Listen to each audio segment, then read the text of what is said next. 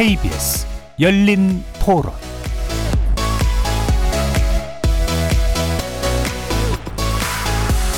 안녕하십니까. KBS 열린 토론 정준희입니다.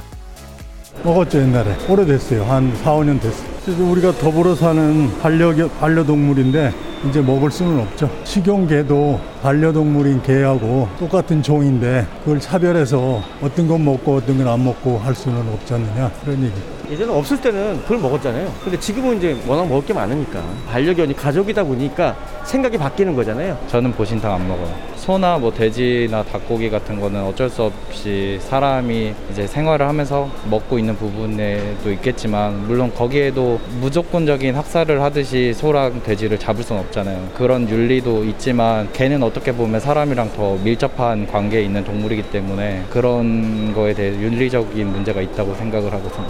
식용견이랑 반려견이요? 그렇게 구분을 해가지고 먹는 거는 저는 잘 모르겠는데 근데 전통 문화적으로는 그냥 키웠던 개를 진짜 시골에서 잡아먹거나 그랬던 게 있었던 것 같아서 정부 차원에서 이거를 언급할 필요는 없을 것 같은데요, 굳이? 그러니까 이거는 약간 문화적인 게 더 큰 것 같아서 이런 문화적인 거를 정부가 주도를 한다는 게 저는 별로 올바른 것 같진 않아요.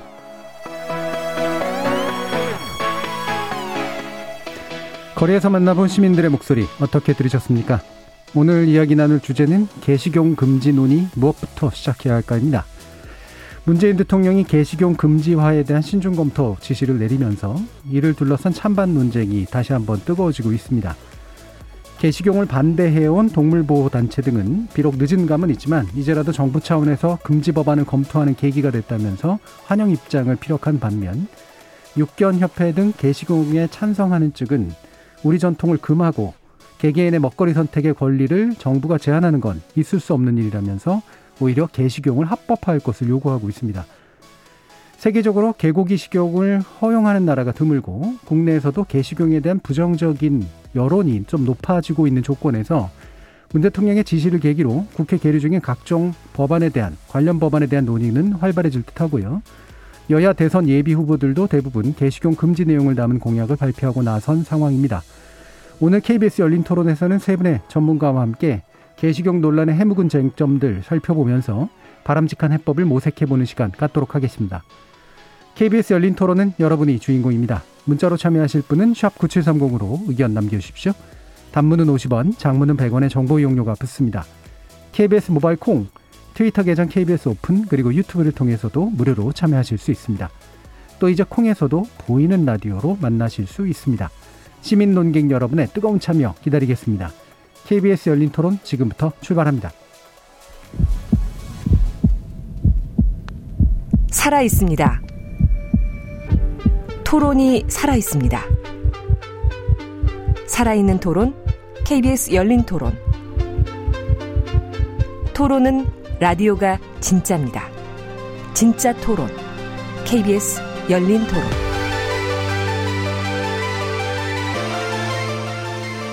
오늘 이야기 함께 해주실 세 분의 관련 전문가 소개하겠습니다. 먼저 동물권 연구 변호사 단체이신 PNR 서국화 변호사 나오셨습니다. 네, 안녕하세요. 서국화입니다. 동물권 행동 카라의 전진경 대표 함께 하셨습니다. 네, 동물권 행동 카라 전진경입니다. 반갑습니다. 동물자유연대 조희경 대표 함께 하셨습니다. 네, 반갑습니다. 자, 개식용 문제 오래된 논쟁이고요. 또 여기 이제 음, 변호사님께서는 지난번 어, 동물의 규정이라든가 이런 것에 관련된 논의하면서도 또 함께 해주셨는데 일단 대통령의 공론화가 참 중요하긴 한가 보다는 생각은 듭니다. 어, 이게 이제 수면 위로 밑에 있었던 것들이 이제 급속히 위로 부상을 하면서 여러 가지 쟁점이 또 다시 한번 어, 문제시 되고 있는데요. 본격적인 논의 시작해 보기 전에 어, 현재와 같은 이제 논의 조건 어떻게 보고 계시는지 세 분의 입장, 그런 간단한 의견 한번 들어보도록 하죠. 조희경 대표님부터 한번 들어볼까요? 어, 일단 그동안 이제 국민들이 많이 바라고 했던 부분들이 예. 어, 이제 늦게라도 이런 발표가 돼서 어, 앞으로 개식용을 금지해 나가는데 그냥 강한 드라이브를 걸어주신 거라고 보고 이게 이제 그냥 지나가지 않고 이어서 계속 할 수 있게 되기를 바라겠습니다. 예, 상당 부분 국민들이 바라오던 거다. 예, 그래서 본격적인 논의로 갔으면 좋겠다라는 말씀이신데요. 전진경 대표님은.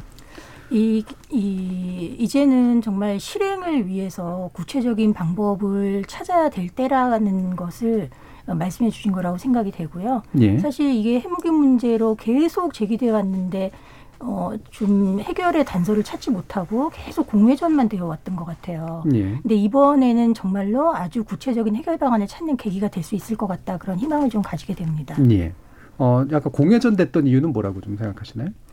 그 가장 중요한 이유는 이게 그 반려동물에 대한 학대와 동물 복지의 문제이거든요. 네. 그리고 국가 위상에 걸맞는 그 위기 관리와 동물 그 보- 관리 체계 그런 걸 만드는 것인데 계속해서 이게 어떤 문화 문제라던가 또는 찬반의 문제로 호도가 되어 왔어요. 그러다 네. 예. 보니 항상 핵심을 놓쳐왔던 거죠. 음. 그러니까 이제 그 어떤 뭐 외국의 간섭이나 이런 이야기도 불필요하게 나오게 됐고 예, 예. 그런데 사실은 이게 그냥 우리나라의 문제이고요. 우리 문화를 지금에 맞게 어, 상향시켜가고 국제적인 추세에 맞추고 또 국내의 필요성에 의한 동물 복지를 확보하는 문제이거든요. 이제 그렇게 제대로 좀 핵심을 잡아서 나갔으면 좋겠습니다. 예, 예. 그게 공회전을 이제 맡게 된 계기가 될것 네. 같습니다. 서국화 변호사님 말씀 좀 네. 들어보죠. 일단 대통령께서 직접 언급을 해주셔서 예. 많은 분들이 움직이게 되시는 것 같은데 그런 부분에 있어서는 굉장히 환영할 만한 일이다라고 생각을 하지만 사실 저는 두 가지 아쉬운 점이 있는데 첫 번째는 임기 초기에 이미 축산법과 관련 규정을 좀 예. 정비해달라라는 청와대 청원이 있었고 당시에 청와대에서 답변을 했었습니다. 근데 그 부분에 대한 어, 실행이 제대로 이루어지지 않았었다. 그 부분 좀 아쉽고 공론화는 저는 이미 많이 됐다고 생각을 합니다. 지금 공론화를 할 때가 된 게 아니라 그 공론화에 따른 관련법 정비와 행정부처의 어떤 움직임이 필요한 때다. 예. 좀더 적극적인 지시가 내려졌으면 좋겠다라는 생각을 가지고 있습니다. 알겠습니다. 자, 세 분의 간단한 입장 들어봤고요. 어, 지금 또 개식용 찬성 측의 입장을 들어봐야 되기 때문에 대한육견협회 주용봉 사무초장 전화로 연결했습니다. 한번 들어보도록 하겠습니다. 사무총장님 안녕하세요. 예, 안녕하십니까. 감사합니다. 네, 저희 이제 그 개식용 금지 공론화 제안을에 대한 입장들을 들어봤는데요. 또 어떻게 생각하시는지 예, 예. 한번 생각을 들어보도록 하죠. 한마디로 망언이라고 생각합니다. 어, 수백억 후원금을 걷고 있는 동물권의 90%의 거짓말에 속아서 나온 것이고 국민들의 생각과는 정반대의 의견이고 야만인 프레임을 자꾸 걸고 있었는데 그것을 대통령께서 이제는 시인하신 꼴이 됐고 김대중 노무현 심지어 문재인 대통령 본인의 인간이 먼저다는 정신과도 전혀 맞지 않는 인간의 기본권 먹거리 자유와 직업 선택의 자유를 박탈하겠다고 하는 초헌법적 발상에서 나온 개고기를 지금도 여전히 먹고 있는 1천만 국민들을 범법자로 양산하겠다고 하는 그런 선전포고가 아니냐라고 예. 생각이 돼서 망언이라고 규정하고 예, 싶습니다. 알겠습니다. 뭐 이제 정치적 의견 표현은 뭐 충분한 자유니까요. 어, 대신 혹시라도 이제 그 사실관계라든가 이런 것들은 방송이기 때문에 좀 명확하게 얘기를 해주셨으면 좋겠고요. 어, 제가 한 가지 더 추가적으로 여쭙고 싶은 게 어, 예. 지금 이제 여야 대선 후보들 같은 경우에 보면 대체로 이제 금지를 찬성하는 그런 입장들을 내는데 혹시 마찬가지로 망언이라고 생각하시나요? 그렇죠. 예. 왜냐하면 어, 일제 시대에도 군사 독재 시대에도 먹거리를 법으로 금지하지는 않았습니다. 그런데도 지금 자유민주주의에 살고 있는 사람들 천만 명의 개고기를 먹고 있는 사람들이 있는데 그 사람들을 못 먹게 시- 법으로 금지하겠다. 지난 6월 21일 날 리얼미터에서 현안으로 조사한 보고를 보면 72.1%의 국민들이 개고기 먹고 안 먹는 것은 개인의 자유에 맡겨라 내버려 둬라 이렇게 하고 있습니다. 그런데 그런 의견을 전혀 반영되지 않는 동물 보호 단체라고 하는 쪽에서 보내준 잘못된 거짓 근거에 의한 이와 같은 선거 공약이라든가 이번에 같이 개식용 예. 금지를 검토하라는 최고 지도자인 대통령께서도 그런 표현을 하셨다는 것은 정말 슬프고 예, 예. 안타까운 현실이고 역사가 될 것이다라고 생각을 하고 있습니다. 예, 예. 혹시 여론조사 수치나 이런 것들은 저희가 방송상의 규정이 있기 때문에 사실 좀 더 구체적인 어떤 그 내용들을 밝혀주셔야 되는데요. 일단은 이제 그 어디서 진행했는지 뭐 이런 부분에 관련된 언급들이 필요한데 제가 갖고 있지 않아서 어, 아 예. 예, 그 부분은 이제 그 혹시 말씀 지난 주실 수 있으신가요? 6월 예, 21일 날 리얼미터에서 자체적으로 예, 현안으로 조사한 개식용에 대한 국민 인식 조사에서 예, 어, 어, 어떻게 생각하느냐. 그래서 개인 결정에 맡겨야 된다 하는 의견이 72.1%였고요. 법으로 금지해야 한다 하는 여론은 21.5%였습니다. 네, 알겠습니다. 자세한 내용들 예, 관련된 말씀 주신 그런 부분에 대해서 확인해 보실 수 있을 것 같고요. 자, 그럼 개신용 합법화를 이제 오히려 주장을 하시잖아요. 그 이유에 대해서 좀 말씀 주시죠. 저희는 합법화를 주장하는 것은 아니고요. 예. 어, 무법이기 때문에 불법이 아닌 합법화라는 말은 현재 불법이라고 하는 그 근거거든요.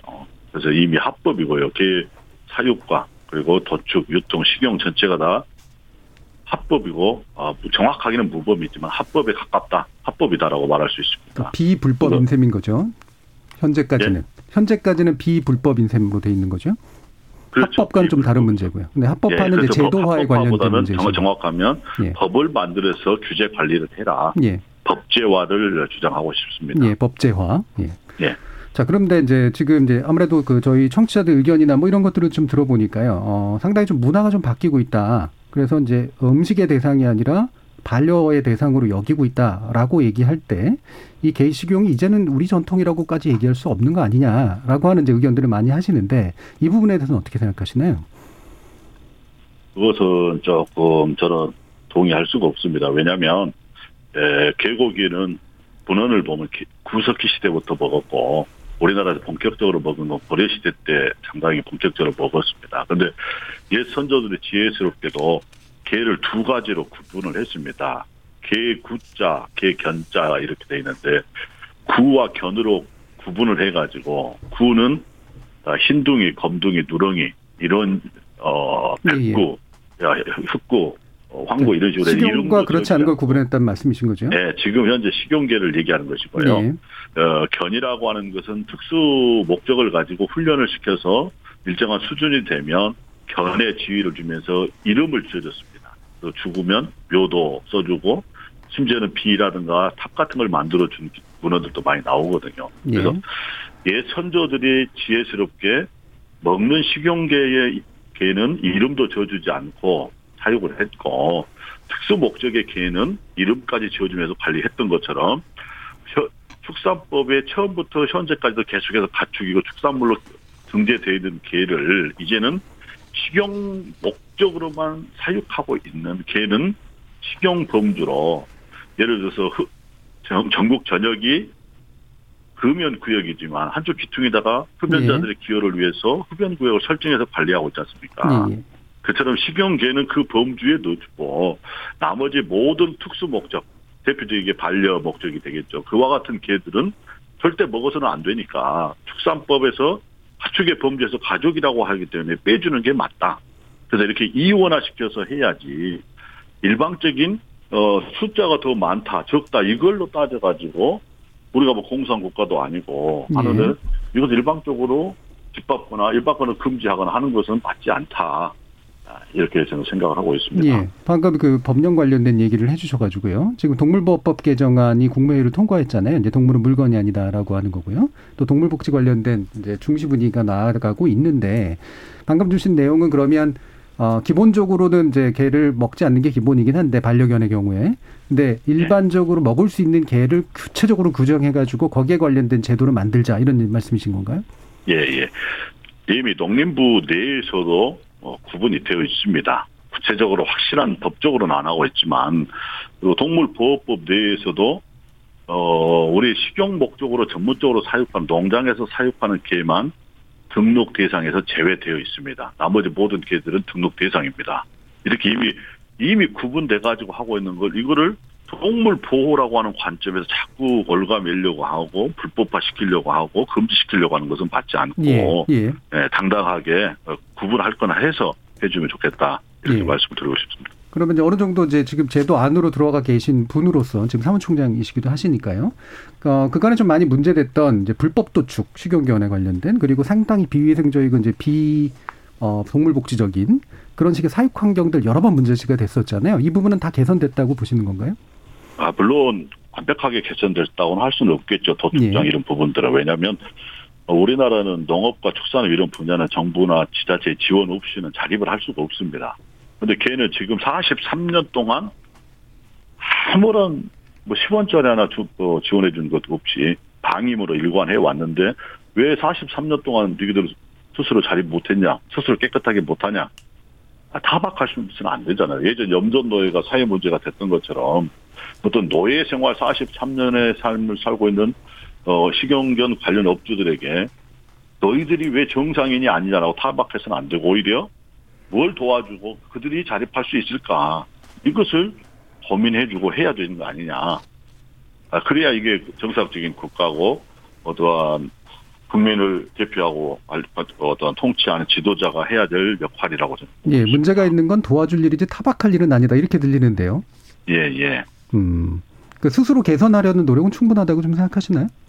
네, 저희들 많이 하고 있습니다. 왜냐하면 예. 어 기존에 식당에 납품을 하고 있는 도축 유통하고 있는 상인들도 예, 예. 해썹 기준에 갖춰서 도축을 하는 현장들도 많이 있고요. 예. 농가들도 소축사보다도 더 깨끗하게 하고 있는 농가들 그리고 지금 현재 남아 있는 대다수의 농가들은 이미 정부에서 하라는 대로 가축 분여법이라든가 축산법이라든가 그리고 사료관리법이라든가 모든 여타의 법령에 의해서 운영을 하고 있습니다. 알겠습니다. 다 신고 절차를 다 예. 밟아가지고. 자, 마침 그 정부 얘기가 나오세요. 마지막으로 그 정부 측을 향해서 또는 이제 입법 측을 향해서 어떤 요구를 하고 싶으신가요? 어, 저희들이 요구할 것은 아니라고 보고요. 왜냐하면 천만 명의 국민들이 아직도 개고기를 먹고 있기 때문에 식용 금지를 하려면 식용 금지를 하자는 국민들의 공감대. 나는 이제 개고기를 그만 먹겠다. 이것이 절대적으로 선언돼야 되고 저희들이 업을 해가지고 개를 기르고 식당을 해가지고 먹고 살아온 것이 30년, 50년씩 됐는데 우리의 삶을 지탱할 수 있도록 먹거리를 먹어주신 개고기를 소비해주신 국민들께 우리가 뭔가 보상을 해달라고 먼저 요구하는 것은 도리가 아니다라고 생각을 예. 하고 죄송하다고 생각을 합니다. 그렇기 때문에 이 국민들의 먹거리를 제재하고 금지하고 어떤 괴를 사육하고 유통하고 보신땅업을 하고 있는 그들의 생존권을 짓밟기 위해서는 그들의 생존권을 금지시키기 위해서는 당연히 정부가 먼저 이렇게 이렇게 해주마라고 계획을 세워놓고 그리고 이렇게 느닷없이 갑자기 검토해라라고 발표하기 예. 전에 예. 미리 사전에 의논을 다 하고 나서 해야 되는데 던져놓고 나서 너희는 끌려와 이런 식으로 해서는 안 된다. 알겠습니다. 예. 네, 그렇게 예. 말씀드리고 싶습니다. 네, 알겠습니다. 그 여러 가지 말씀 좀 나눠봤는데요. 대한육경협회 주영봉 사무총장 말씀 감사합니다. 예, 감사합니다. 자, 지금 어 개식용 찬성 측 어, 정확히 말하면 이제 제도화를 요구하고 있거나 현재 이제 금지하는 하고자 하는 흐름에 대한 강력한 반대 의사를 표현하고 계신 육견협회의 말씀을 어, 오늘 이 자리에 모시지 못했기 때문에 좀 길게 들어봤는데요.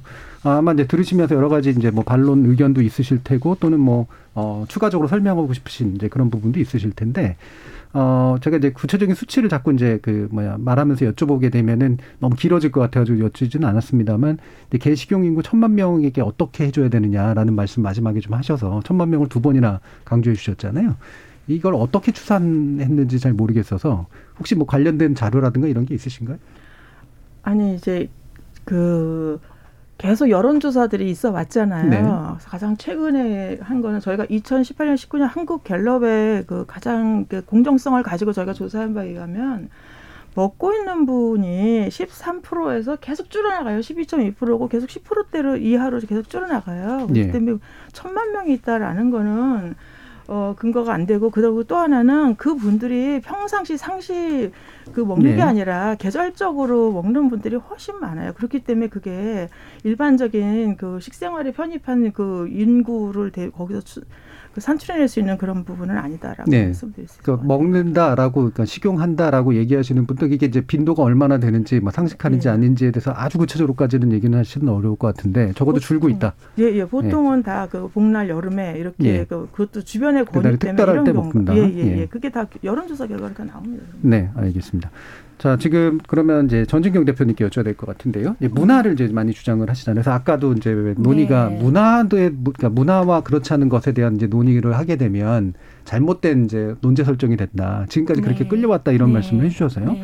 그게 왜 잘못됐는지에 대해서 좀 더 구체적으로 한번 좀 말씀 지금 주시죠. 그 육견협회 그 분 말씀을 들어보면 식용계하고 우리가 반려견하고를 구분할 수 있다는 그런 전제를 자꾸 두고 말씀을 하시고 계시는데요. 네. 일단 그게 전혀 팩트가 아니거든요.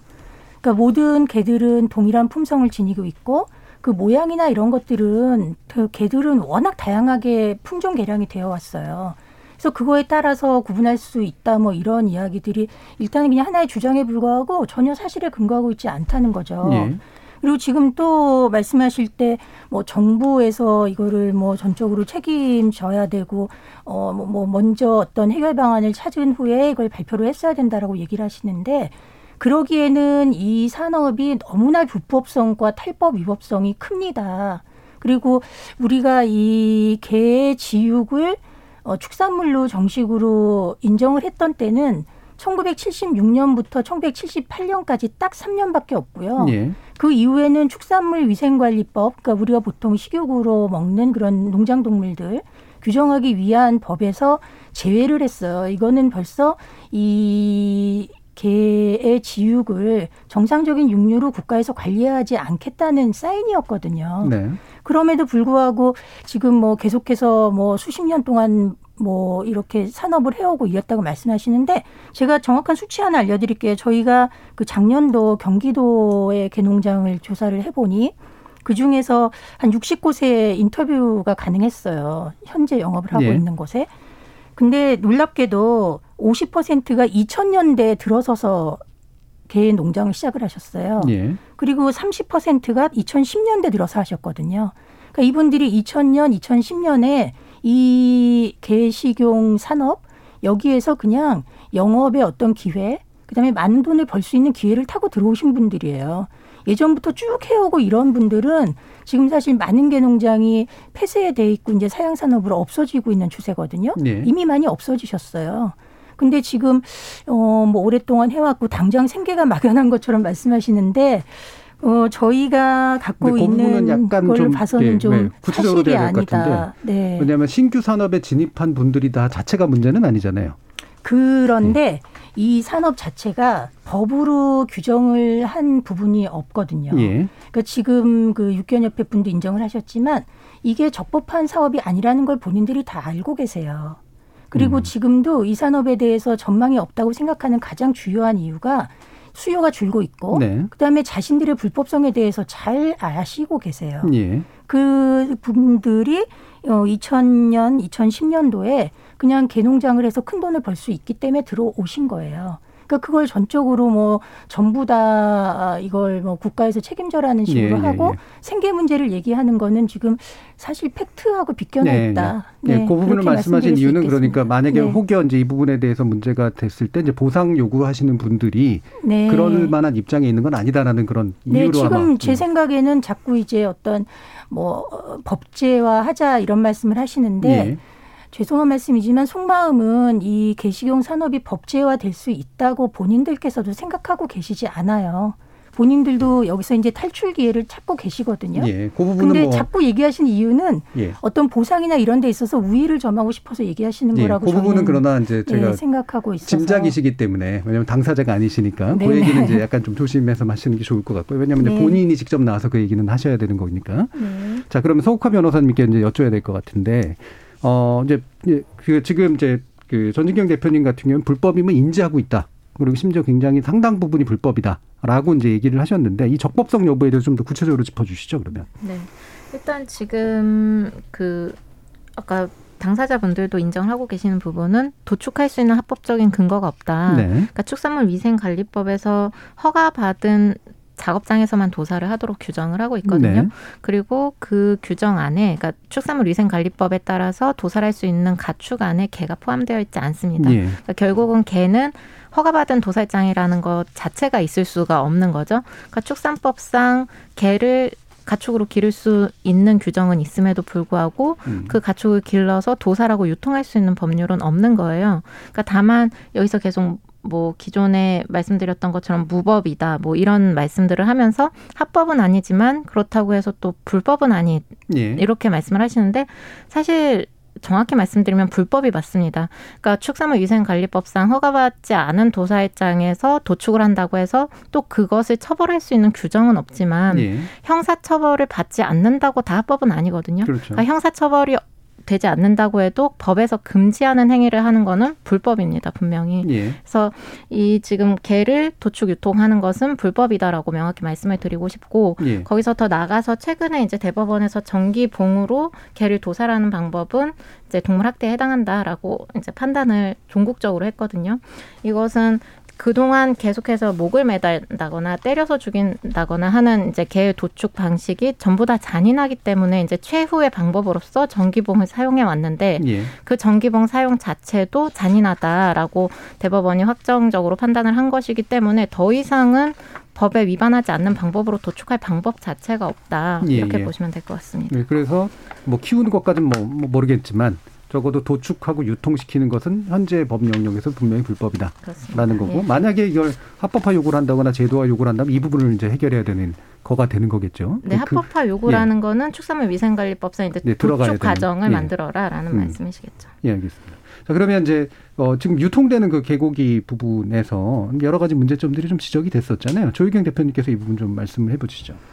예, 저희 동물자유연대가 건국대 수의대하고 같이 2017년에 항생제 검사를 예. 했습니다. 그래서 전국 12개 지역에 분포한 재래시장에서 각각의 업소에서 저희가 93개 샘플을 이제 수출해서 조사를 했는데 어, 그 중에 3분의 2에 이르는 61개 샘플에서 8종의 항생제가 검출이 됐고요. 그 검출량이 어, 닭하고 비교한다면은 닭의 검출량의 490배가 나왔고 일반 예. 축종 전체로 보자면 거의 100배에 가까운 항생제 검출량이 나왔어요. 그래서 근데 항생제뿐만이 아니라 이제 세균성들 이런 것들도 많이 이제 배출이 돼서 예, 분명히 그 사각지대에 있다 보니까 이런 부분도 안전하지 않은 거는 확실히 사실인데 예, 문제는 어 이제 그 저희들이 이거 이거 그 이렇게 연구에 의해서 도출해내지 않아도 저희들이 너무나 쉽게 알 수 있는 게 간혹 이제 도살장에서 구조하는 경우가 있어요. 예. 그러면은 그런 개들이 거의 다 모든 집, 그러니까 바로 도살, 그러니까 농장에 있다가 도살장에서 바로 죽어서 그 상황을 모르는 것 뿐이지 저희가 그 도살 직전에는 개들을 구조해서 보면 거의 다 인플루엔자라든가 뭐 여러 가지 그 병에 홍역이라다 이런 질병에 단 며칠 내에 다 발- 거의 다 발- 발병을 합니다. 그건 다시 말해서 그만큼 상당히 취약한 환경에서 얘네들이 그 사육됐기 때문에 그것을 보완하기 위해서 계속 항생제 주사라든가 이런 것들을 투입해서 이런 항생제 검출률이 높은 거 아닌가 이렇게 보고 역시 그러다 보니까 그 세균도 많이 나오고 이런 열악한 부분은 분명한 것 같습니다. 예.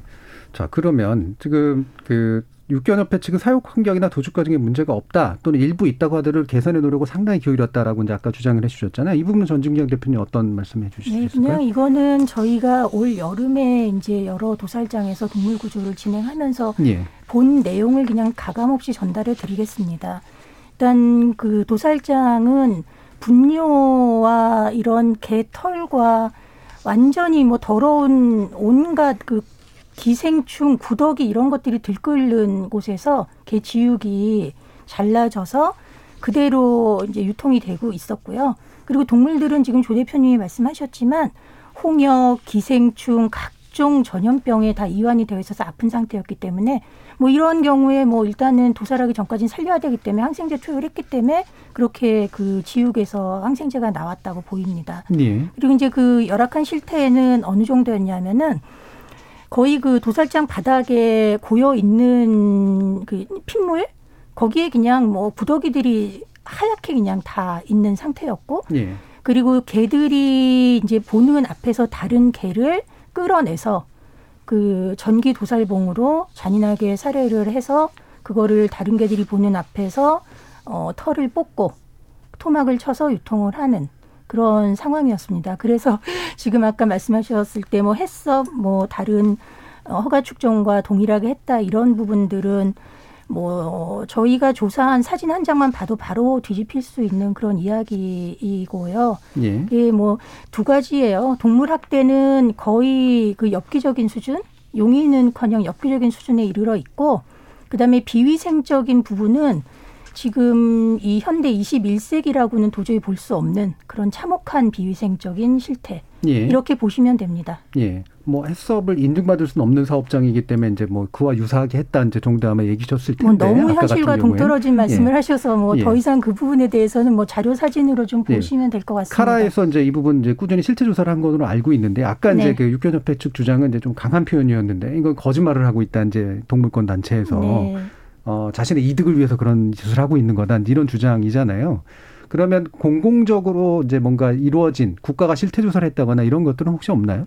국가 실태 조사가 지금까지 없었고요. 예. 그 유일하게 한 게 이제 경기도에서 2020년 작년 한 해 동안 저희 카라와 함께 경기도 내 개농장 필드 조사를 시행을 했습니다. 예. 그 전체 이제 모집단은 900곳이 넘었고요. 그 중에서 저희가 심층 인터뷰한 곳이 한 60곳 정도 됐습니다. 네. 그리고 전화로 이제 폐업률 같은 거 조사를 했던 것이고요. 예, 예, 예. 그랬을 때 그 60곳은 그래도 내부에서 인터뷰에 응할 정도면 개농장 중에서는 그래도 관리가 된 곳이라고 자부하는 곳들이었을 거라고 저희가 생각을 하고 있습니다만 예. 모든 상황이 열악했습니다. 일단 개들에게 물을 안 주는 곳이 60%나 됐고요. 음. 그리고 어, 뜬장의 실태가 너무나 열악해서 발이 쑥쑥 빠지고 한 뭐 10%에 이르는 개들은 어뭐 튀어나온 그런 못 같은 거 있잖아요. 철제 못 같은 데 찔려갖고 다리가 아프거나 아니면은 뜬장 틈으로 어린 새끼들이 빠져나와서 밑에 분뇨에 떨어져 죽어 있다거나 뭐 거의 그 참혹한 그런 실태였어요. 예, 예. 그 안에서 뭐 쥐 사체부터 시작해서 각종 오물 발견된 거는 당연하고요. 음식 쓰레기를 급여하고 있기 때문에 그 음식 쓰레기의 부패로 인한 냄새, 거기에 들끓는 기생충, 파리 이런 것들이 뭐 굉장히 심각했죠. 예. 그래서 개농장이 하나 있으면 그 주변에 과수 농사가 안 됩니다. 왜냐하면 파리들이 과수에 앉아서 그, 그 과일을 망쳐놓기 때문에 예. 그 정도로 뭐 분뇨 관리 이런 거 부분만 문제가 아니라 모든 개들에게 상시 음식 쓰레기를 급여를 하고 있어요.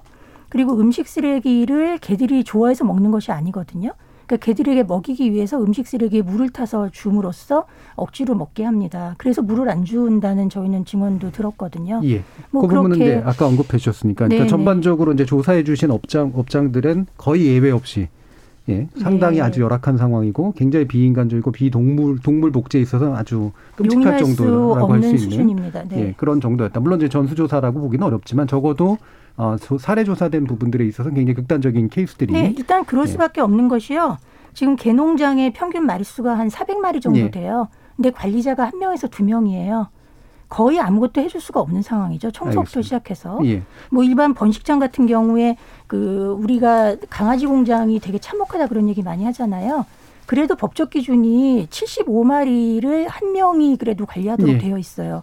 근데 개농장 거기 네 배거든요. 예. 아무 관리가 안 되고 사실상의 방치죠. 예. 전진경 대표님께서 그래서 이제 업종 변경이나 폐업을 원하는 농장주들이 많더라라고 이제 그 실태조사 결과를 말씀 주셨는데 조영경 대표님 이 부분 뭐 마찬가지로 확인이 되시나요? 예, 저희도 현장에 가보면은 정말 아까 그 주영봉 사무총장이 말씀하셨지만 진짜 영세한 업체는 오히려 빨리 폐업하고 예. 본인들의 출고를 원합니다. 근데 지금 반대하는 사람들은 오히려 이미 그 농가라고도 볼 수 없는 공장식 사육에 의해서 개들을 사육하는 사실 이건 정말 전 세계적으로 참 창피한 일입니다. 개를 공장식 사육에 의해서 그 개 고기를 공급한다는 네. 것 자체가 그런 사람들이 계속 버티겠고 최후까지 남아서 그래도 끝까지 개고기 먹는 일부의 사람들의 공급 그러니까 독점으로 하기 위한 이런 사람들이 남아 있는 것이지 대부분의 사람들은 이제 나이도 먹고 지쳤고 어떻게 좀 도와주면은 이제 빠져나가려고 하고 예. 이렇게 생각을 하고 있는 게 지금 현실이라고 보시면 될 그러니까 것 기존에. 해오신 분들은 수요도 줄고 어 파, 아무래도 이제 문화도 이제 좀 바뀌기도 하고 네. 그러니까 영세하기도 하고 그래서 이제 어떻게든 빠져나가고 싶어 하시고 실제로 빠져나간 분들도 많은데 네. 아까 전 대표님도 말씀 주신 것처럼 큰 규모로 이제 들어와서 어떻게든 이익을 얻으려고 하니까 좀 그나마라도 팔로를 개척할 수 있는 독점성 이런 것들을 가지는 분들이 있고 아마도 이제 보상을 좀 원하는 분들이 있는 것 같다. 이 정도 내용인가요? 그렇게 볼 수 있는 거죠. 예. 네. 자, 그럼 아까 이제 그 협회에서 얘기한 그 합법화 내지 제도화 이 부분에 대해서는 서 변호사님은 어떤 생각이신지요? 일단 합법화라고 하면 아까 말씀드린 것처럼 도축에서부터 유통까지를 이제 법으로 정해서 어, 투명하게 해서 그러면 우리도 위생 관리를 하겠다라는 그렇죠. 말씀이신데 사실 이 부분은 어, 방역 그 문제도 같이 생각을 하셔야 될 것 같아요. 과연 이 합법화를 해서 키울 수 있는 동물인지 사실 동물의 습성이나 이런 부분들을 제외하고 생각할 수 없거든요. 그걸 제외하고 생각한다면 그 사육 방식 자체가 예, 예. 학대에 해당하는 것이고 근데 개는 기본적으로 습성 자체가 공장식 사육처럼 가둬서 키울 수가 없는 종입니다. 짖기도 잘하고 예. 활동성도 많고 하기 때문에 이 개를 합법화해서 제도권 안에 넣는다는 자체가 사실 학대이기 때문에 그렇기 때문에 합법화로 가기는 어렵다. 세계적인 추세도 그에 맞지 않는다라는 말씀을 드리는 거고요. 예. 그리고 지금 합법화를 하, 한다면 그 어, 나머 나머지 지금 반려동물과 식용견을 구분할 수 있다라고 말씀을 하시는데 어떤 기준으로 구분을 할 거냐? 예. 어떤 지금 개농장에 가봐도 분명히 우리가 볼 수 있는 가정에서 키우던 반려동물로 보이는 너무 명확히 보이는 그런 견종들까지 다 지금 사용을 하고 계시거든요. 네.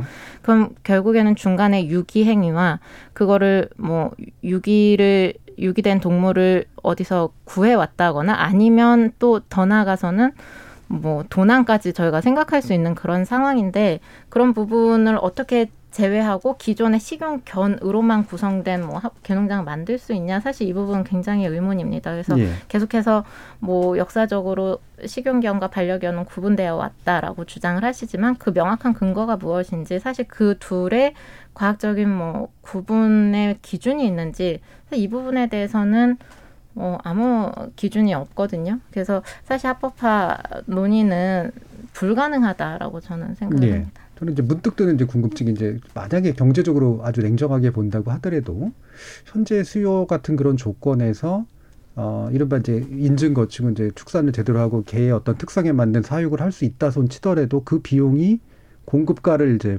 상당히 올릴 거 아니에요. 그럼 이제 그게 수요에 수요가 이제 그거에 쫓아갈 수 있을까? 이제 이런 의문도 들긴 드네요. 예. 지금처럼 개를 학대하기 때문에 지금 가격으로 보신탕을 드실 수 있는 겁니다. 네네. 개를 지금 말씀하셨듯이 정말 최소한의 복지라도 확보하면서 음. 개고기를 만약에 불가능하지만 합법적으로 생산한다 그런다면 이 지금 가격보다 100배는 될 거예요. 예. 왜냐하면 지금 쓰레기 먹이고 있잖아요. 음. 그것도 쓰레기를 또 먹이면서 사료를 절약하는 것뿐만이 아니라 개농장에서 쓰레기를 수거해 오면서 또 돈 받으세요. 네, 대형 네. 배출업소에서. 네, 그렇죠. 그러고 자기가 키우고 있는 개들이 다 먹을 수 없는 양만큼 많이 수거해 와서 아무데나 투기하기도 하시거든요. 네. 그러니까 이런 식으로 뭐 추가적인 수익을 올리고 계시고 그다음에 또 개를 농장에서 키워서 경매장 통해서 도살해서 유통을 하는 단계에서 우리가 네. 생각하는 것 이상으로 굉장히 돈이 많이 오가요. 음. 뭐 저희가 추적했던 도살자 한 분은 성수기에 월 2천에서 3천을 버셨다고 얘기하셨고 그리고 경매장 같은 곳에서는 뭐 하루 보통 이제 거래액에 따라서 수수료를 받거든요. 네. 근데 이 소위 식용계 같은 경우는 일반 애견 경매하는 것보다 더 많은 수수료를 받으신다고 해요. 네. 그리고 뭐 경매량이 성수기에는 일 1억이 되기도 한다고 합니다. 저희가 이제 경매 전표를 보면 소규모 도살장인데 그분이 개를 경매장에서 사온 게 다- 하루에 200만 원이 넘어요. 그런 분들이 계속 와서 이제 사오는 거죠. 예. 그리고 뭐 30%의 수수료를 챙긴다고 하고 모든 게 현금으로 거래됩니다. 이게 살 탈세죠. 그런 식으로 지금 우리가 생각하는 것 이외로 그 어떤 어 이- 의외의 소득들이 발생을 하고 있고 그렇기 때문에 이 업을 계속 하고 싶어 하시는 거고요. 예. 그린 이제 저희가 지금 조사를 해 보면 어 그것 때문에 포기를 못 하시는 거예요. 지금 작년 말에 저희가 도살자 한 분을 추적을 해서 고발을 했어요. 너무나 잔인한 불법 도살을 하고 계셨던 네. 분이었는데 불과 7개월 후에 다른 곳에서 또 도살을 하시더라고요. 그 이유는 월 2천, 3천 성수기의 수입인 거예요. 예. 네. 알겠습니다. 자, 지금 그 여러 가지 이제 관련된 논의를 어, 양측의 의견의 형식으로 일단 좀 일부에서는 좀 들어봤고 들어봤고요. 지금까지 들어온 청취자 문자 또 이제 들어보고 가겠습니다. 정희진 문자 캐스터. 네, 지금까지 청취자 여러분이 보내주신 문자들 소개합니다. 3156님, 개 식용을 한다면 공급 유통 구조가 투명해야 되는데 그게 가능하냐의 문제죠. 만약 정부에서 개 식용을 합법화한다면 세계적 망신거리가 될 텐데 수출입으로 먹고 사는 우리나라가 그것을 무시할 배짱이 있겠습니까? 여러 가지를 고려했을 때 개 식용 산업은 과감히 없애는 게 좋다고 생각합니다. 김영현님, 보신탕 금지를 법으로 만든다는 것 자체가 말이 안 되는 겁니다. 조상 때부터 먹던 음식입니다. 개식용을 금지하려면 돼지, 소 등등 모든 동물을 먹으면 안 되는 것이죠. 법으로 금지할 게 아니라 소비자 선택의 문제라고 생각됩니다. 이석배님, 먹을 것이 모자라던 시절에 어쩔 수 없이 개를 먹었던 것을 전통 문화라고 주장하는 건 아니라고 봅니다. 공구사사님, 문화가 바뀌면 관습도 바뀌어야죠. 옛날에 식인 문화가 있다 해서 지금도 식인해야 합니까? 물티슈님, 미풍 양속이라고 하기에는 시대도 변하고 국민 의식도 많이 변했습니다. 라고 보내주셨네요. 네, KBS 열린 토론. 이 시간은 영상으로도 생중계하고 있습니다. 유튜브에 들어가셔서 KBS 일라디오 또는 KBS 열린 토론을 검색하시면 지금 바로 토론하는 모습 보실 수 있습니다. 방송을 듣고 계신 여러분이 시민 노객입니다. 계속해서 청취자 여러분들의 날카로운 시선과 의견 보내주세요. 지금까지 문자캐스터 정희진이었습니다. 토론이 세상을 바꿀 수는 없습니다. 하지만 토론 없이 바꿀 수 있는 세상은 어디에도 없습니다.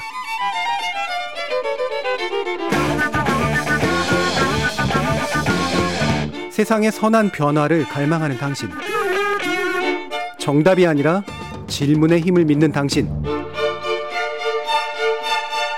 우리 KBS 열린 토론에서 만납시다.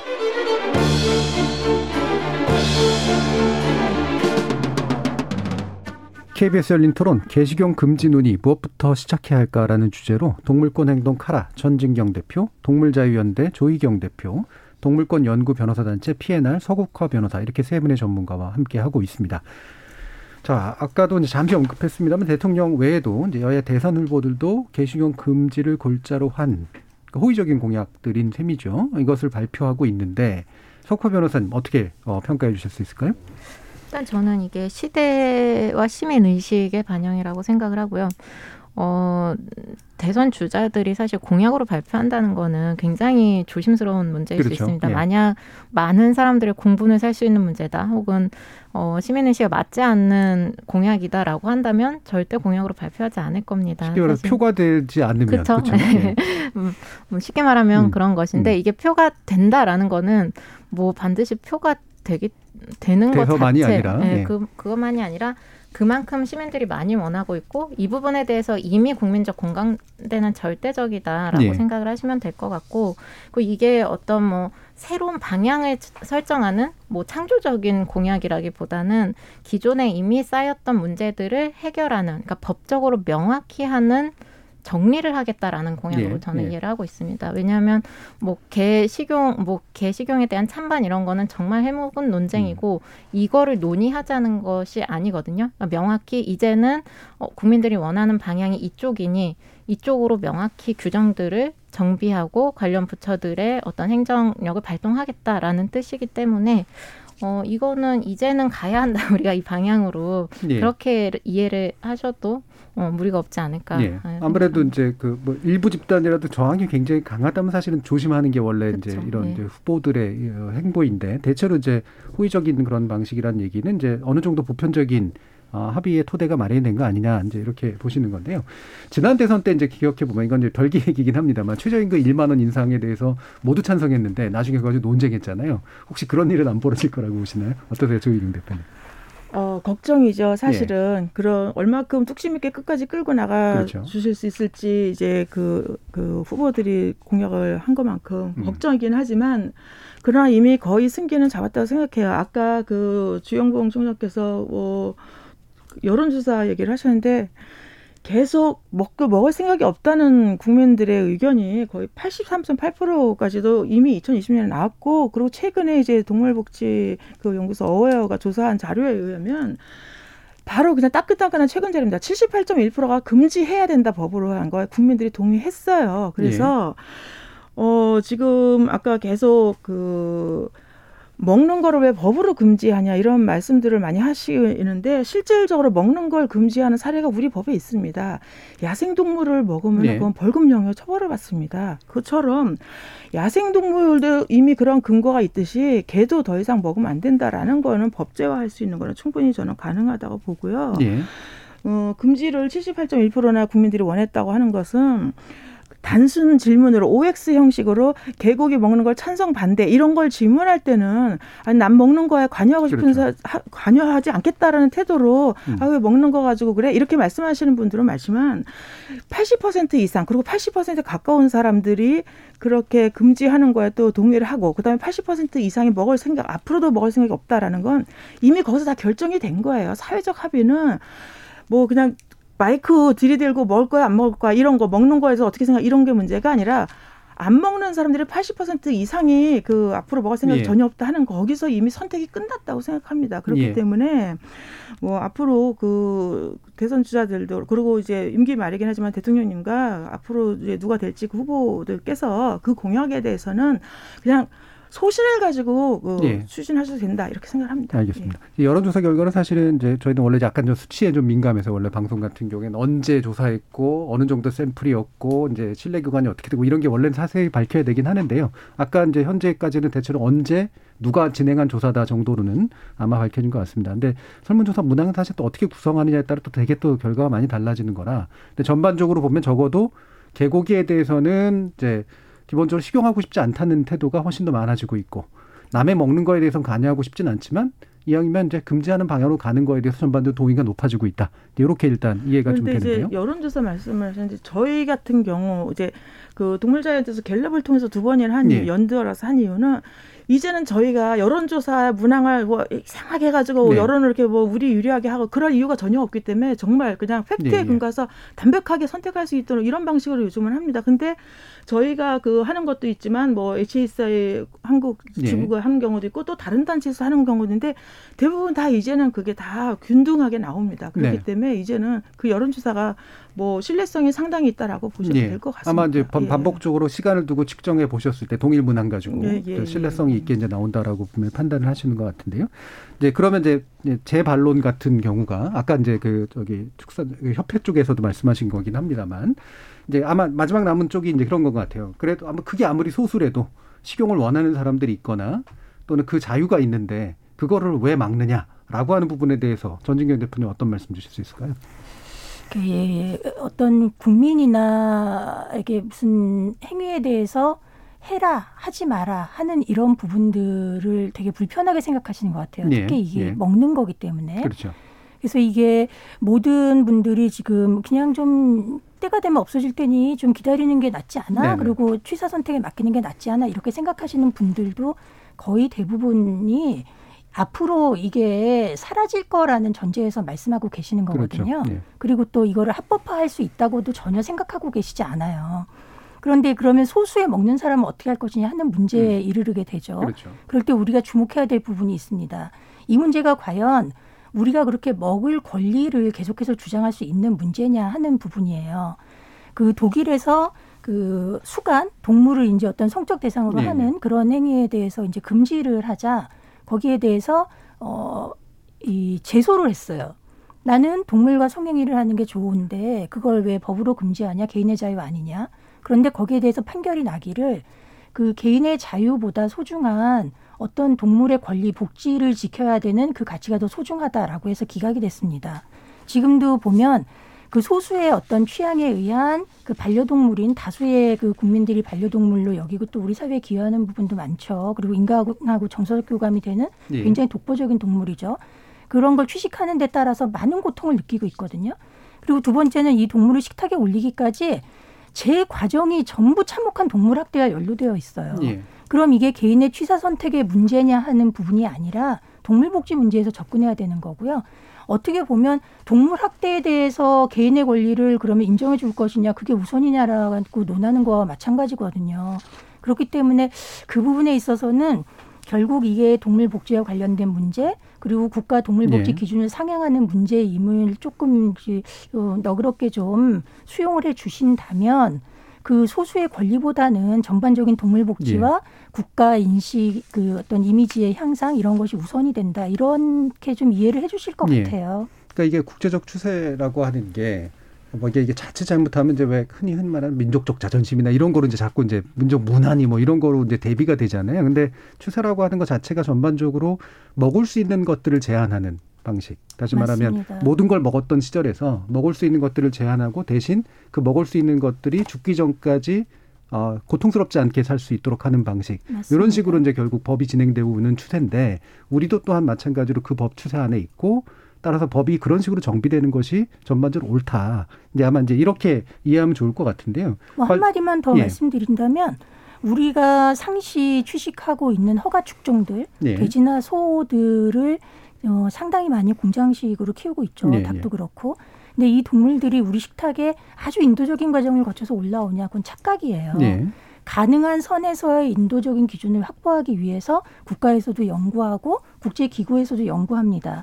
그래도 10% 정도의 돼지들이 여전히 의식이 있는 채 목이 잘려요. 예. 그런데 개에 있어서는 전 세계적으로 또 우리나라에서 또 단독으로 연구할 수도 없고 아무것도 없는 거예요. 그냥 마구잡이 잔인한 도살을 해온 거거든요. 예. 마구잡이로 키우고 어떻게 소수의 어떤 그 식습관, 취식, 기호를 맞추기 위해서 국가가 그런 위험을 감수하고 동물학대 부분을 전부 감수하면서 그런 산업에 대해서 연구하고 도살 방법이나 또는 사육 방법을 개발할 수가 있겠습니까? 네. 그러니까 이건 불가능한 거, 한 것을 논하는 것이에요. 예. 그래서 제일 중요한 거는 최단 시간 내에 좀 갈등을 극복하고 빨리 좀 이거를 그 출구 전략도 제시하고 그렇게 해서 전체가 좀 화합해서 개식용을 예, 예. 어. 최단 시간에 종식하는 것이다. 예. 네, 그렇게 말씀드리고 싶습니다. 예. 어, 그래서 이제 그 논의의 어떤 그 지형을 잘 짜는 것이 훨씬 더 이제 중요한 부분일 텐데요. 어, 뭐 이를테면 이제 유럽이나 이런 데들 같은 경우에 닭을 심지어 닭을 키우는 방식이나 이런 것들도 훨씬 더 이제 제한하는 방식으로 이제 가는 그런 사례들은 굉장히 많으니까 우리나라 축산법이나 동물보호법, 식품위생법 이런 것들이 이제 점점 점점 훨씬 더 이제 강화하는 그런 방식으로 가고 있다고 할 때, 어, 이 어떤 법들이 다 연관해서 정비가 돼야 된다고 보시는지 서국화 변호사님 말씀 좀 들어봐야겠네요. 일단 현재 현행법만으로도 사실 개 도살은 합법적으로 불가능합니다. 네. 근데 다만 항상 어, 적용의 모호함 내지는 처벌 규정의 부재로 인해서 지금까지 처벌받지 않은 사례들이 있을 뿐이거든요. 그렇기 때문에 이제 입법적 결단 많이 남아 있다라고 보시면 될 것 같고 기본적으로 동물보호법 에 아까 좀 말씀드렸던 전기도살 사건이 있듯이 기본적으로 동물을 어떤 법률에 따라서 죽이는 경우 외에는 예. 사실 원칙적으로 금지가 돼야 됩니다.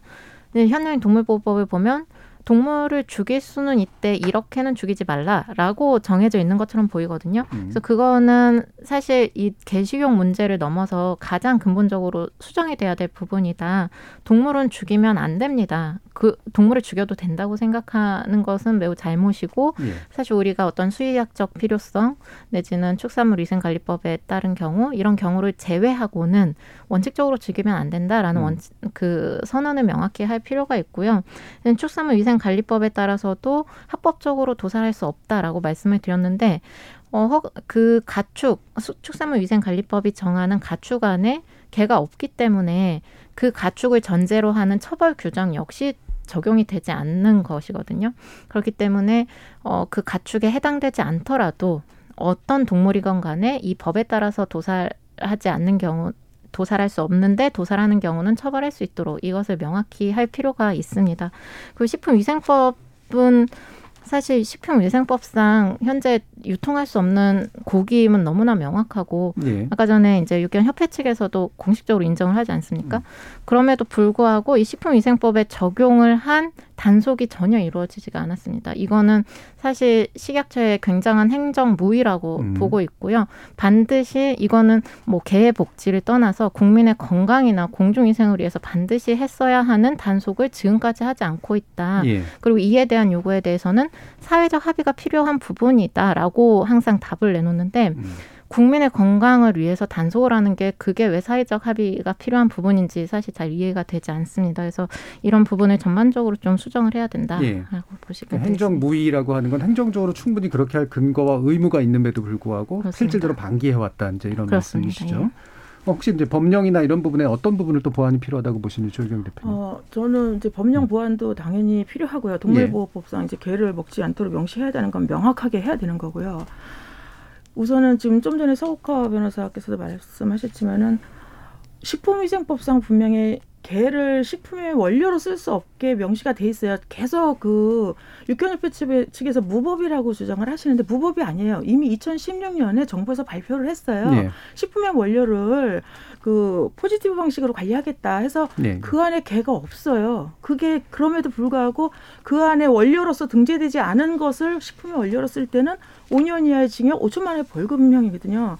이거라도 저가 좀 빨리 단속을 현행 법이 있는 거를 어, 적용해서 했으면 좋겠다. 이 부분을 먼저 시작하면서 이제 그 사이에 이제 대화를 해야 되겠죠. 예. 해서 이제 이 사람들이 빠져나가도록 해야 되겠죠. 빠져나가도록 음. 하는 대화와 동시에 법률 상에서 축산법에서 그 개를 가축에 정해서 빼고 동물보호법에서는 개를 죽이지 못하도록 하는 예. 조항 집어넣고 하면서 법의 그 완결성을 이루어야 되지 않나 이렇게 생각을 합니다. 예, 어느 정도 빠져나간다. 이른바 이제 exit plan인데 이제 네. 현실적으로 이제 연착륙 시켜야 될 거 아니에요? 어, 이게 업자들이 어떤 방식으로 이제 그러면 무리 없이 빠져나갈 수 있도록 해줘야 된다. 어떤 방식에 대해서 제안하실 수 있는 부분이 있으실까요?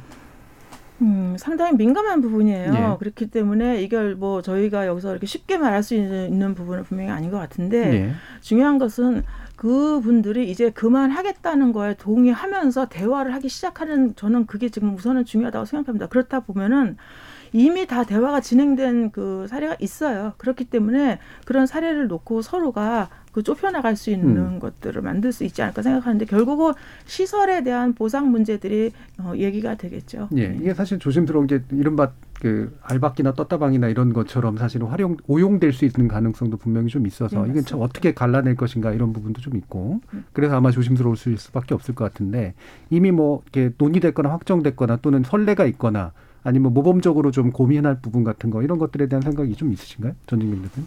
그 이 개 농장을 존재하는 개 농장 그럼 어떻게 할 것이냐 이 예. 부분인 거잖아요. 이거과 관련해 갖고 한 번 논의가 있었다가 이제 그게 너무나 서로의 간극이 크다 보니까 거기서 결론을 내지를 못했어요. 예. 왜냐하면 예. 그 육견협회 측에서는 2035년까지의 뭐 점진적인 뭐 2040년, 좀 2050년 음. 얘기하고 그래서 그거는 그 그때까지의 동물학 대응은 어떻게 할 것이냐는 문제가 있어서 네. 그때 합의에 이르르지 못했죠. 근데 저희가 그 최근에 또 조사를 그 같은 조사인데 해보니 다행스럽게도 지금 현재 그 개농장을 하시고 계시는 분들이 폐업을 원하세요. 네. 그 폐업을 원하는 율이 폐업 의사 있음이 55%에 이르고요. 조건부로 있음도 15%나 됩니다. 그러니까 본인들도 지금 원하고 있는 거예요. 네. 그래서 이거를 어떻게 좀 합리적인 방안을 도출해서 폐업을 시킬 것이냐 하는 부분에 대해서 같이 앉아서 얘기를 해야 되는데 이때 아까 말씀하셨듯이 정말 조심스러운 부분이 있는 거예요. 그동안의 탈법, 불법, 그다음에 현금 박치기 영업하면서 사실 그런 이득을 취해 오신 부분이 있잖아요. 예. 근데 그런 부분에 대해서 그걸 정상적인 수익으로 인정해야 되냐? 네, 예. 그럴 수는 없어요. 그렇기 예. 때문에 뭐 지금 그 시설 투자를 해놓은 부분에 대한 실비 보상이라던가 음. 그것도 또 보상을 해서 업을 접은 나머지 이제 농장들이 또 잔존하는 수요를 가지고 또 흡수하면서 계속 영업을 하면서 영업이익을 네. 가져갈 수 있잖아요. 그렇기 때문에 아주 급격히 차등 보상을 해야 되겠죠. 해가 갈수록 보상액을 네네. 훨씬 줄여나가면서 네. 뭐 그런 방법을 좀 기술적으로 택해야 되고요. 아까 그 법령 정비 관련해 갖고 잠깐 말씀드렸는데 네. 하나 좀 꼭 말씀드리고 싶은 게 있어서 그 개농장이 지금 유지되고 있는 이유는요. 개를 팔아서도 있지만 음식 쓰레기를 수거하기 때문에 네. 그게 유지가 됩니다. 그러니까 개 농장의 인공호흡기가 음식 쓰레기 수거권이에요.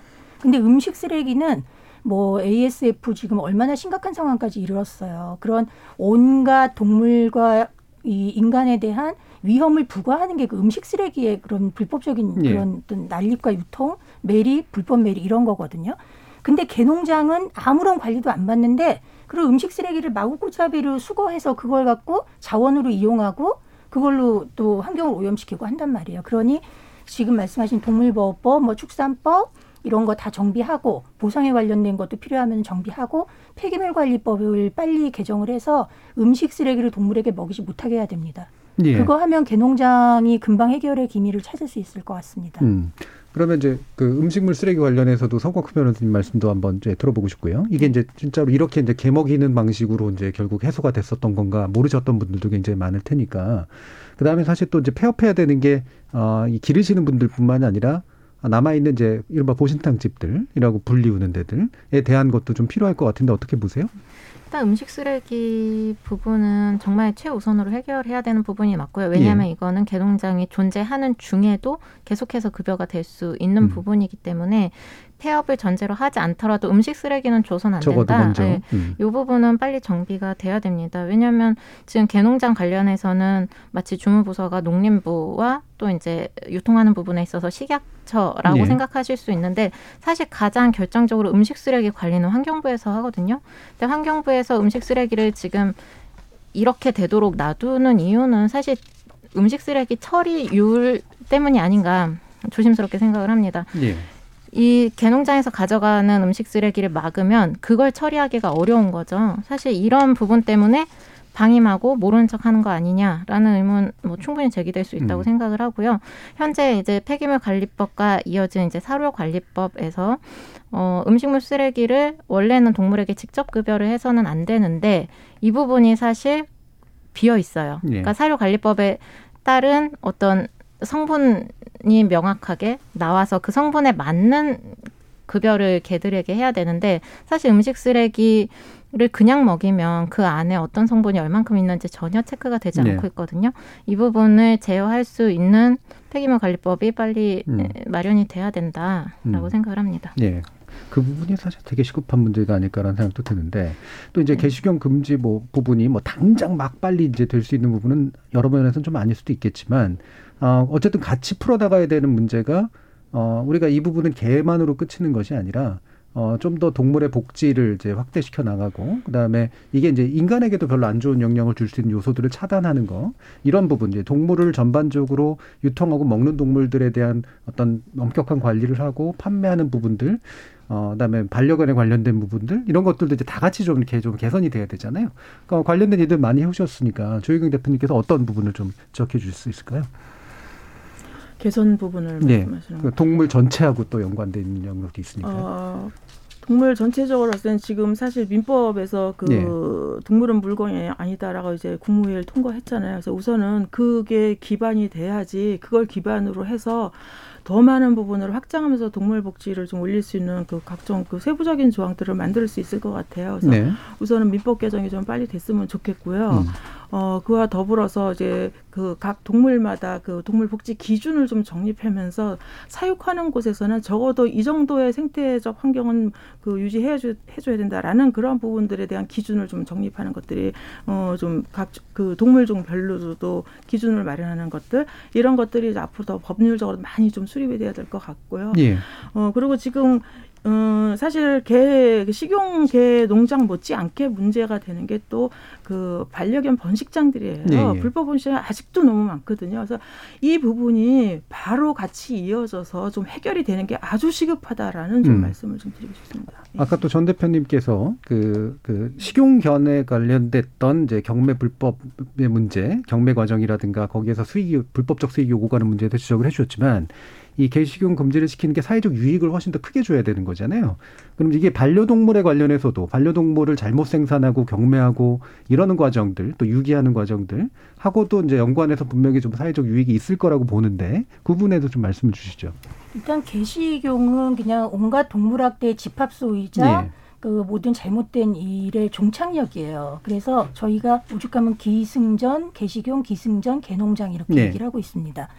이게 이런 그 동물들을 마구잡이로 어, 속칭 강아지 공장 같은 데서 생산을 하고 그 아이들을 그냥 뭐 팔리지 않은 예 처분하는 그런 곳도 결국은 개농장이거든요. 예. 그러니까 모든 그런 불법들을 다 포섭해서 그거를 뒤처리를 해주고 있는 곳이 사실은 개농장이에요. 음식 쓰레기뿐만이 아니라. 그러니까 이게 결론적으로 우리나라의 전반적인 반려동물 복지와 관련해서 계속해서 발목을 잡고 있는 음. 문제라는 거죠. 예. 그리고 이 어떤 개는 그 소위 식용개라고 해서 그렇게 참혹하게 키우는 게 허용이 되고 어떤 개에 대해서는 계속해서 법제를 발전시켜서 보호 기제를 만들어 나간다는 게 이게 균형이 맞지 않잖아요. 네. 그러니까 맨 처음에 아까 그 주영봉 그 총장인가 그분께서 뭐 우리 법에도 농식품부에서 뭐 등록하는 거는 뭐 집에서 키우는 반려견만 하도록 돼 있다. 바로 그런 부분인 거예요. 예. 당연히 모든 개는 그 품성으로 사람의 반려동물이기 때문에 다 등록해야 되는데 거꾸로거든요. 개농장에 너무나 많은 개들이 있기 때문에 그 개들을 등록하는데 거부하기 때문에 예, 예. 그렇게 법이 반쪽짜리로 만들어진 거예요. 음. 그러니까 그런 식으로 계속 발목을 잡고 있는 게 아까 서국화 변호사님께서 말씀해 주신 동물의 임의도살을 금지하는 거 당연한 건데 네. 그거 사실 임의도살이 당연히 안 되는 거잖아요. 근데 그걸 금지하면 개도살이 금지되니까 역시 그것도 진행이 안 되게 발목을 잡고 있는 거고. 네. 그러니까 전반적인 동물보호 체계의 발전은 그냥 항상 늪처럼 빠져드는 게 개식용 문제인 거죠. 네, 여러 가지로 발목을 잡고 있는 것이 바로 개식용 문제라서 그래서 기승전 개식용 금지에 관련된 이야기를 계속해서 해오셨다. 단지 이게 문화라든가 식생활의 문제가 아니다. 전혀 그렇지 라는 않습니다. 점을 여러 번 강조를 해주셨습니다. 자 이제 마무리 발언을 하실 시간인데요. 우리 시민들이나 아직도 이제 이 부분에 대해서 좀 이렇게 입장이 정해지지 않았거나 또는 반대하는 입장도 있으실 테니까요. 어떤 당부의 말씀을 해주실 수 있을지 1분 정도로 들어보도록 하겠습니다. 서국하 변호사님부터. 아까 말씀하신 부분 중에 뭐 살짝 빼먹은 게 있어서 한번 네. 말씀을 드리면 그 폐업해야 되는 보신탕집을 또 생각을 해볼 음. 수가 있는데 사실 이제 다시 한번 떠올리고 이후에 보시면 보신탕만 파는 집은 없다는 거를 네네. 발견하실 수 있을 거예요. 사실 보신탕이라는 거는 개, 고기 어쨌든 식품위생법에서 사용할 수 없는 원료기 때문에 보신탕만을 가지고 영업 허가를 받을 수가 없습니다. 음. 그렇기 때문에 뭐 오리고기집이니 뭐, 뭐 수육집이니 해서 다른 것을 팔 때 거기서 보신탕을 팔고 있거든요. 예. 결국에는 운영하시는 분들은 다 알고 있어요. 보신탕을 파는 거는 탈법이다. 다른 운영을 하면서 이거를 끼어 파는 거다라는 걸 알고 있기 때문에 이 부분에 대한 어떤 그들의 직업 선택의 자유 등의 문제는 저 발생하지 않을 거라고 봅니다. 네. 그리고 이제 마지막으로 마무리를 하자면 음, 민법 개정안이 어쨌든 국회에 제출이 될 거란 말이죠. 그, 그 법률이 시사하는 바는 사실 물건이 아니라는 거예요. 물건이 아니라는 거는 어, 이게 사람의 마음대로 선택하고 소, 소모하고 어, 폐기할 수 있는 그런 것이 아니다. 이건 독자적인 생명을 가진 존재다. 이렇게 이제 법률이 보기 시작했다라는 것이고 그렇다면 이것을 뭐 개인의 취향, 자유를 우선시할 것이 아니라 그 생명을 존중해야 된다라는 어떤 근본적인 문제 의식이 들어간 조문이라고 생각을 합니다. 예. 그래서 민법 개정이 이루어짐과 동시에 이런 우리가 지금까지 어, 묵인해왔던 혹은 제대로 정비되지 않았던 동물 복지와 관련된 부분들이 많은 부분 해결되기를 예. 기대합니다. 다른 두 분께 30초씩 정도뿐 못 드리겠네요. 조희경 대표님부터. 예, 좀 그 문화를 많이 말씀하신 그 네. 인식이 강해서 말씀을 드리자면 제가 KBS에서 보도된 자료를 가지고 중국의 사례를 제가 그대로 얘기를 했습니다. 중국의 작년 2020년 4월에 농업 중국 농업농촌부가 개는 인류 문명의 진보와 동물 보호에 대한 대중의 관심과 선호에 따라 전통 가축으로부터 특화되어 반려동물이 되었다라고 발표 선언하면서 가축의 범위에서 개를 뺐습니다. 예. 그렇기 때문에 이제 우리나라가 계속 그런 부분에 그 매여 있지 말고 음. 중국조차도 이미 이런 그 발 행보를 하는데 예. 우리 국민들 좀 같이 전통이라는 그런 잘못된 인식에서 좀 벗어났으면 좋겠다라는 알겠습니다. 말씀 드리고 싶습니다. 전 대표님. 네, 전동 보다 현실적인 말씀을 좀 드리고 맺겠습니다. 개 사육 영업자들의 핵심 욕구는 폐업입니다. 폐업이고 전업을 희망하고 있고 뭔가 새로운 출구를 갖고 싶어 합니다. 그러니까 지금이 우리가 이 개식용 문제를 해결할 적기입니다. 그리고 개식용 문제를 잘 해결을 해서 우리가 얻을 수 있는 것이 잃는 것보다 훨씬 많을 네. 것이라는 부분에 대해서 다 같이 좀 공감을 해주셨으면 좋겠어요. 예. 몇몇 분들이 일자리 잃는다. 새로운 일자리 창출될 겁니다. 국가 이미지 개선될 거고요. 동물복지 향상 되고 위험 관리 되기 시작할 겁니다. 이런 부분으로 긍정적으로 진취적으로 음. 빠른 시간 안에 개 식용을 없애는데 다 같이 좀 노력했으면 합니다. 네, 감사합니다. 자, 오늘 KBS 열린 토론은 그럼 이것으로 모두 마무리하겠습니다. 오늘 함께 해 주신 동물자유연대 조유경 대표, 동물권연구 변호사단체 PNR 서국화 변호사, 동물권 행동 카라 전진경 대표 세 분 모두 수고하셨습니다. 감사합니다. 감사합니다. 고맙습니다. 개식용 찬성 혹은 금지 반대 의견은 크게 두 가지 근거가 있는데요. 하나는 전통 혹은 정체성에 관련된 거고 다른 하나는 개인의 자유 침해에 관련된 거죠. 전통 그리고 정체성이 고정된 게 아니라 변화하는 거라면 우리에게 개식용이 양보할 수 없는 전통과 정체성인가라는 질문. 또 자유의 제한은 법률과 법률로만 가능할 때 개식용 금지로서 얻어지는 이익이 개식용을 허용하거나 금지하지 않음으로써 얻어지는 이익보다 얼마나 큰가 또는 작은가에 대한 우리의 사회적 답변이 필요하겠죠. 여기에 대한 여러분의 답은 어떠신가요? 지금까지 KBS 열린 토론 정준이었습니다.